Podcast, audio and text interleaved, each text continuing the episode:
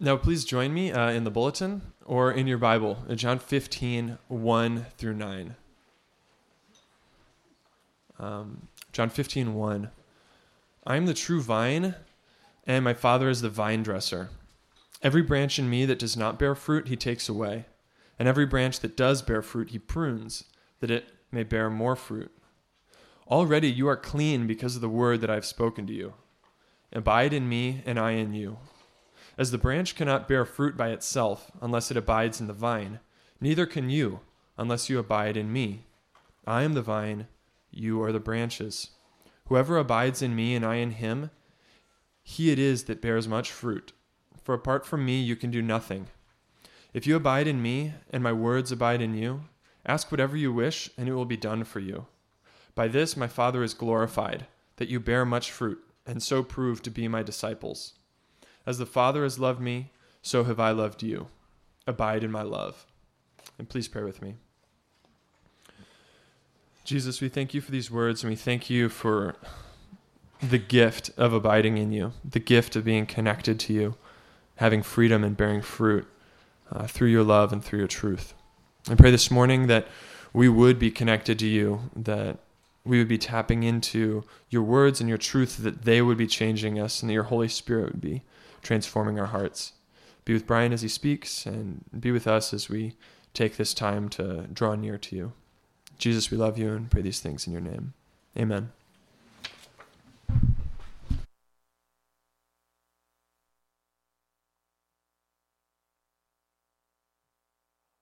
All right, good morning, everyone. Uh, am I on?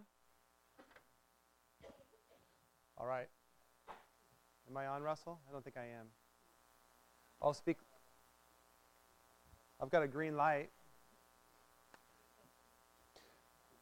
invite you to uh, grab your bulletin this morning. You'll need that as we uh, begin. And um, during our break time, there it is. During our break time, I was standing back there by the heater, and that's a much better place to be. And I thought about preaching from back there this morning. So if you are if you're cold this morning, all I can say is just get tough and snuggle a little closer. And if you're single and sitting next to someone you think is kind of cute, this is a great morning for you. That's your excuse to get a little closer. We are spending uh, this Sunday morning and then the next two um, clarifying and communicating what we are about as a church. And um, so if you have your bulletin, uh, grab it for a second. I just want to point out a couple things on there. If your eyes are excellent this morning, you will see underneath that little tree branch a sentence in light blue that says the Malibu Gathering uh, exists to share the renewing grace of the gospel by living in Christ with community for others. This morning, we are going to look at one part of that. We are going to look at what does it mean to live in Christ.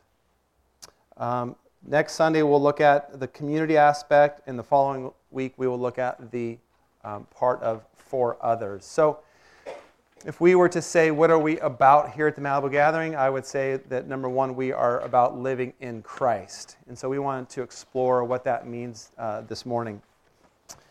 Uh, G.K. Chesterton, G.K. Chesterton um, wrote a, a quote uh, in a preface to a book, and it caught my attention this morning. Um, and he wrote this He said this that the older you get, the harder it is to use your imagination. He said that if you ask a three year old to finish this sentence, quote, once upon a time, Tommy opened the door, a three year old will have no problem finishing that thought. But as we get older, we get cynical and say, why would I even want to finish this sentence? Who's Tommy? Who cares? Right?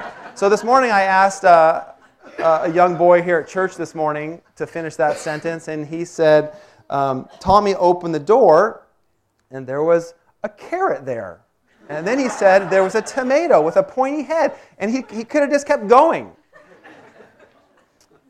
What I want you to do this morning is to use your imagination for a moment, whether you're young or old, to imagine your life being in Christ. What would your life look like if you lived your life in Christ? if that's how you thought of your, yourself as your identity, that you were a man or a woman who lived in Christ. One of the things that's really interesting um, about the Bible is the Bible um, very rarely uses the word Christian in the Bible. Use a couple, two or three times, maybe, depending on the translation. But the Apostle Paul uses the words in Christ over 160 times, um, including the words in Him or different forms of in Christ. And so when we think about the Christian life, um, what happens as you're around church more and if you're around Christian culture more? Um, we easily adopt the word Christian, that I'm a Christian. But there are some dangers to that, and, and we'll look at that this morning. But when the Apostle Paul uses the word in Christ over and over and over again, that forces us to think a little bit more, to use our imagination to think what would your marriage be like if you were a person who, first and foremost, lived in Christ. If you were a single person and you're thinking about your future, what does it mean for you to live in Christ? And so that's an important thing for us to look at because I would say that our church is about learning that and about living that out. And um, probably one of the, the, the most clear places for us to look in the Bible is John chapter 15. Um, the Apostle Paul writes in a very different way than Jesus spoke. Jesus used um, parables and examples and pictures uh, instead of saying things the way the Apostle Paul did. The Apostle Paul would say all these amazing things about being in Christ, but Jesus uses, as we read this morning, a picture of a vine and a branch. Um, and you have that in your bulletin here for one second. And uh, we have the little picture here if you, if you have that. And Jesus liked using images. And so what we're going to do is just look at that for a few moments, try to understand what does it mean to live in Christ, and then think through some of the implications. Okay? So Jesus begins this way.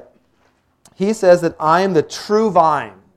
And so we'll stop there just for a second because this idea of the vine is really a common way of a common picture um, of what life was to be about, especially in the Old Testament for the nation of Israel.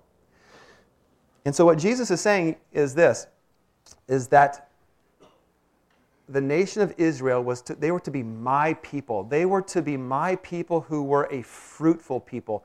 And really beautiful, picturesque language of uh, a life of blessing and beautiful good things. And Jesus, and in the Old Testament, uses the imagery of fruit and of healthy trees. What happens, though, is that the nation of Israel forsakes God.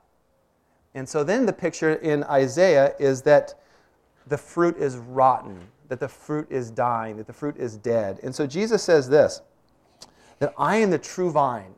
And the reason why he says this is this is that we can talk about the Bible, we can do church things, we can talk about worship, we can talk about grace, we can talk about all these things that we talk about. But if we lose sight that Jesus Christ is central to everything, we become dead and or rotten. And you might think, well, we're a church. Isn't that kind of obvious that we are to be about Christ? And I would say, and I would kind of laugh and say, Yes, but how easy is it for us to forget that Jesus Christ is central to everything we do? Think about in your own life. If we say, the common language today is to say, I'm a Christian, but how often do we forget that Christ is the center of our own lives in our everyday life? And so Jesus uses this example to help us better understand. So here's what Jesus says in helping us understand what does it mean to actually live the Christian life. It doesn't mean that we're part of a Christian culture. It doesn't mean that we um, talk about Christianity, that we, we just have this set of beliefs, but they don't really impact our lives. So here's what Jesus is saying To live in Christ is, according to, Christ, according to Jesus, verse 4, he says this that we are to remain in me or abide in me and I in you. As a branch cannot bear fruit by itself unless it abides in the vine, neither can you unless you abide in me. I am the vine and you are the branches. Whoever abides in me and I in him, he it is that bears much fruit. For apart from me, you can do nothing. So Jesus is saying that to live the Christian life means that our lives are directly connected to Jesus Christ. In the, in the picture on the bulletin, and I, I, um, I enjoy trees, and so we were talking about this last night as a family. Another way to think of this is that, that Jesus, He is the tree trunk, and we are the branches. That our lives are so connected to Jesus that we sustain and live life through Him. So, when I say that at the Malibu Gathering Art Church, we are about living in Christ, number one, that that is the definition of what it means to be a Christian. That your life is directly connected, directly linked to Jesus Christ. Number two, to be in Christ means that our lives are grafted into Jesus Christ. That we are organically connected, that everything we do is seen through that lens, that that is who we are. And Jesus is going to explain this a little bit more to help us understand this. And he says this that every branch in me that does not bear fruit, he takes away. And every branch that does bear fruit, he prunes. And so to be in Christ means this is that your life is producing fruit. But part of that also means that Jesus might be pruning your life. Now, now, what does pruning your life mean? That means that He might be allowing things in our lives, He might be putting things into our lives to help us grow. Jesus Christ is kind and gentle and thoughtful, but not always comfortable. And we must know that when we say that we are in Christ, that doesn't mean that life is always comfortable. It means that we are growing and that we are connected to Him. Martin Luther, the Protestant uh, reformer from hundreds of years ago, said this when I was reading something that he wrote this week along these ideas of pruning and growing. He said this um, that God might, this is kind of funny language. He said that God might actually dump a shovel full of manure on your life to help you grow. Now we have to think about this for a second. Manure doesn't smell very good, that there are effects on our lives that we don't necessarily like, but that is for a greater fruitfulness. And so we have to understand that this is foundational to understanding life. That pruning, that things that God allows and brings into our lives are to help us grow. And the question we have to ask ourselves is are you able to see that? Do you have the spiritual eyes to see that the things that maybe you're wrestling right now in your life are things that God has brought into your life to prune you, to help you grow? That the hard things maybe you're dealing with right now, that the struggle or the doubts or the relationship that you maybe you have in your life is there for a purpose to help you grow, to help you see that you are in Christ. That it isn't always comfortable, but that is designed for your growth. So, Jesus uses this picture that our lives are organically connected to Jesus Christ. We're not talking about just a culture of Christianity, that your life is directly linked to Christ. And that involves pruning, that involves things that might happen in your life that aren't always comfortable, but they're there for a greater purpose, a greater future in your life.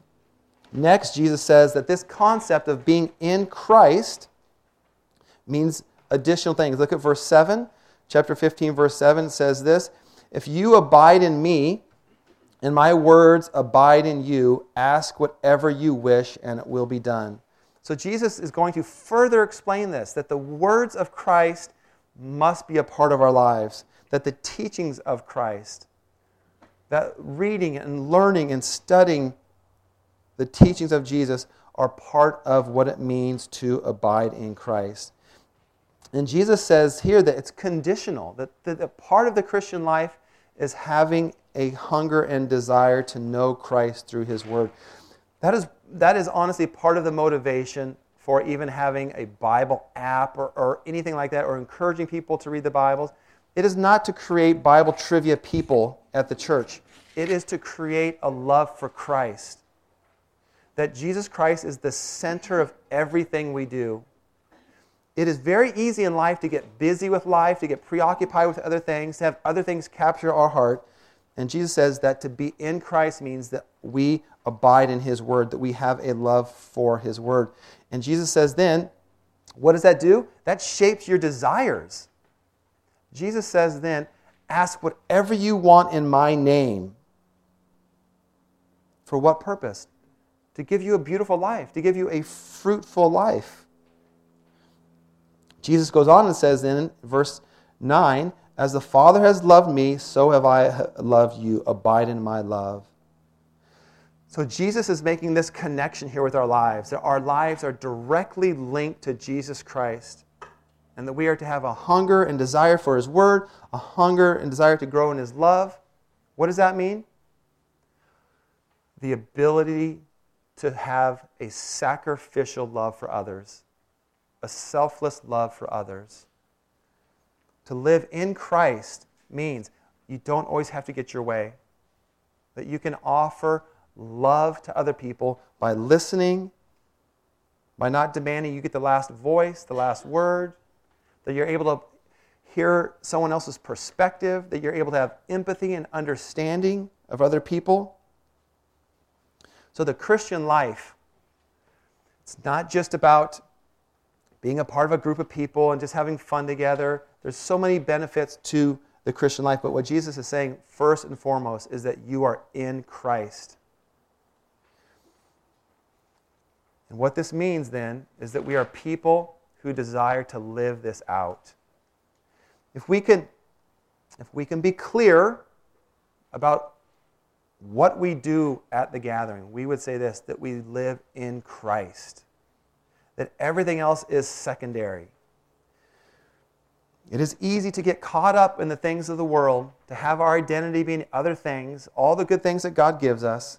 And Jesus is saying, first and foremost, your life is connected to mine, and that is how you live your life. Jesus says something that should cause us to pause for just a moment in verse 4 when he says this Apart from me, you can do nothing. Think about this for a second in our lives. And the more successful we are, the more accomplishments we have in life, the more challenging that this can be.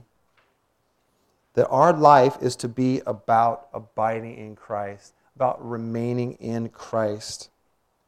And if we don't, a branch cannot bear fruit by itself unless it abides, in the vine. Neither can you unless you abide in me. So the question is what is your life truly about? The picture here, again, is giving us a beautiful life, a fruitful life, a life that captures your imagination. Where did you land in your imagination of thinking about if I live my life in Christ, what does that mean to me personally? What does that mean to how you will live your life, to how you treat people? The picture is there for us to think through that Jesus gives to us. I read a book this week by a guy named Ray, Ray Stedman, and he had um, he had this little graph here that's on the bulletin. I want you to look at that for one second. And uh, I'll, I'll share more with you, but this just captured my attention for a second. And he writes this In Christ, you are surrounded, protected, and provided for.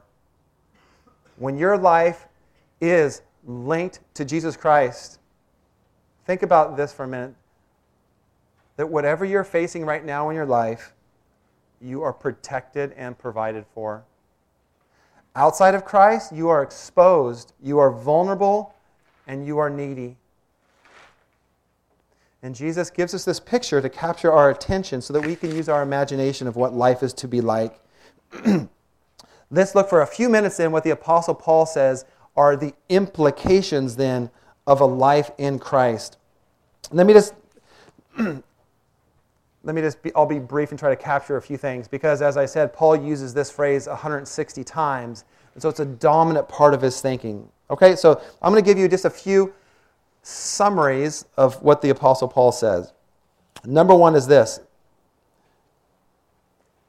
that the mystery of being grafted into Jesus Christ is a reality to be lived out.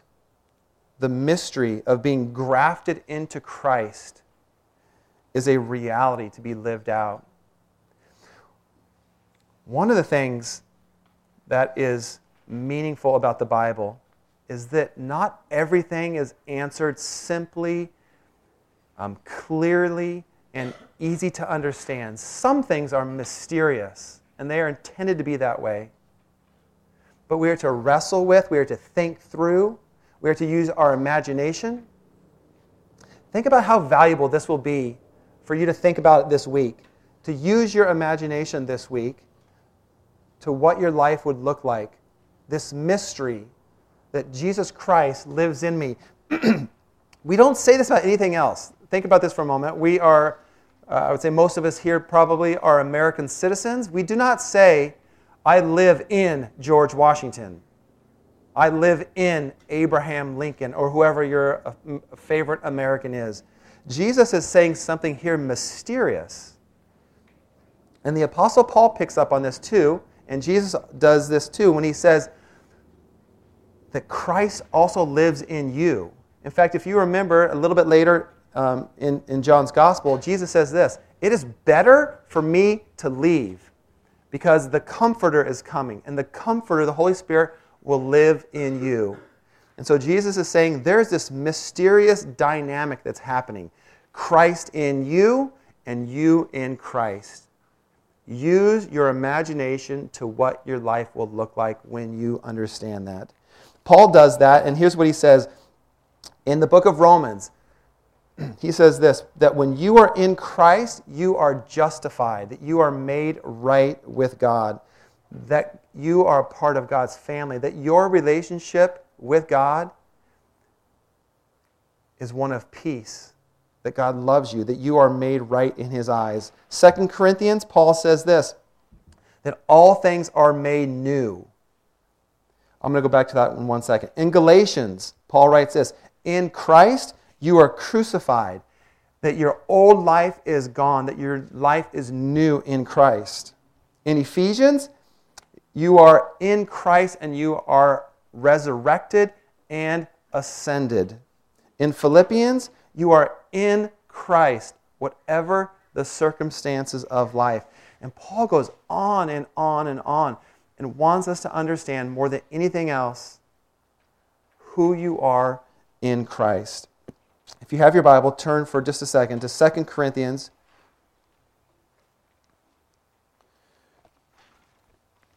chapter 5. 2 Corinthians chapter 5 verse 17. And there are, there are just passages after passage that are so meaningful to help us understand this. Paul says this, 2 Corinthians 5:17. Therefore, if anyone is in Christ, Paul is saying if any person has put their faith and trust in Jesus Christ, he is a new creation. The old has gone away. Behold, the new has come. And this is what we have to think through for a second there's, there is something within us that we want to hold on to our past. And Paul is saying that in Christ, everything in the past, the mistakes we've made, the things that have brought shame or guilt, the mistakes that we've made, Paul says that we are new in Christ and that we are looking forward and living our life in Christ. That Christ wants to bless you, He wants your life to be beautiful. In Colossians, he says something else that's meaningful about this. he says this. Chapter 1, verse 9 of Colossians. We have not stopped praying for you, asking that you may be filled with the knowledge of his will and all spiritual wisdom, so that you may walk in a manner worthy of him. Um, Paul is saying this that our life in Christ fills our lives, fills our hearts, fills our life with meaning, so that we can live in a new way, that our lives are strengthened in Christ. Paul's teaching, the teaching of Jesus, reminds us, teaches us that who we are, that our lives are not our own, that and when you become a follower of Christ, when you become a disciple, you follow Christ. I was talking to uh, the boys this week, and one of the things that we've uh, mandated for our boys when they were little was uh, that they did uh, junior lifeguards and we talked about the idea of um, what does it really mean to be a disciple of Christ or to be a follower of Christ? And, and it was the idea the boys, we were just talking. Well, if you have a, um, a, a rabbi, Jesus talked about a rabbi being a teacher, and you have a disciple, um, the disciples kind of do what the teacher says. And I said, well, right, like when you're in junior lifeguards and um, the captain or one of the, the guards says to do something, what do you do? And they'd be like, Well, we did, we did it. And I would say, that's, that's exactly right. But what happens as you get older in life, and Jesus says things like this Abide in me, find your life in me. You're my disciple. I am the teacher. I'm the rabbi. What do we do?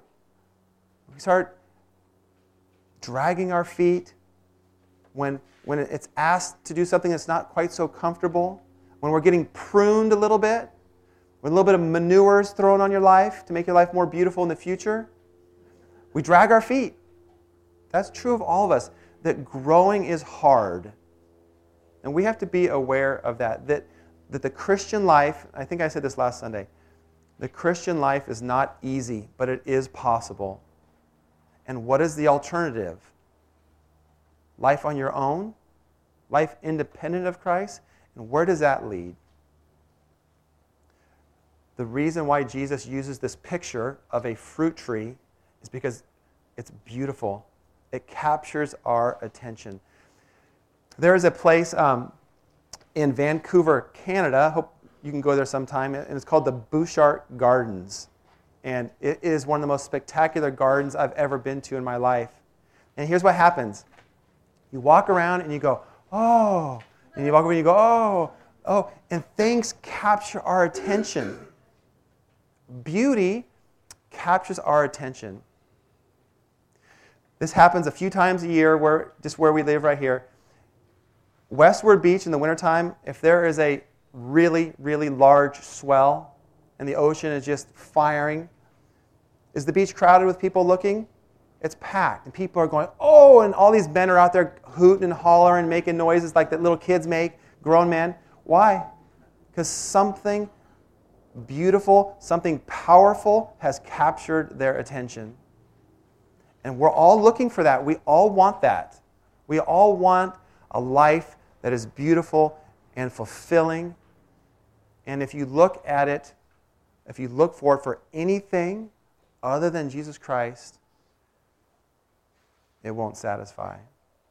That's why Jesus uses the picture of the grapes, of the vine, of this beautiful fruit tree, for you to see that with your imagination, to see what kind of life He wants to give you.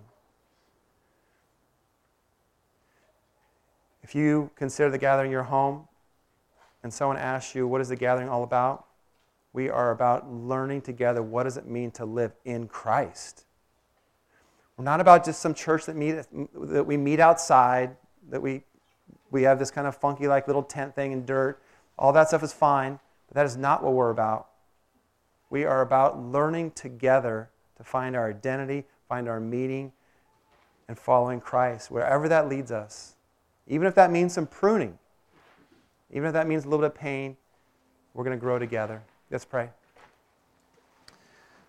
Father, I pray that your Holy Spirit would would warm our hearts to the picture that your Son, Jesus Christ, uses to teach. That we are to remain in you, that we are to abide in you, that we are to find our hope, our truth, our identity in Jesus Christ alone. Father, I pray that you would help us to see that if you are pruning our lives, that we can see that it's for a greater good. Father, I pray that we would not fear that, that we would not run away from that, that we could see it, that it's a loving, gentle thing that you do sometimes. Father, we love you. We want to be found in you. We want to remain in you. We want to love the way you do. Father, I pray that as we conclude in worship, that we would be able to just sit quietly for a moment and not rush off to the next thing but to contemplate, to use our imagination of what it means to be found in you. Thank you for what you're doing here. We love you. In the name of Jesus, amen.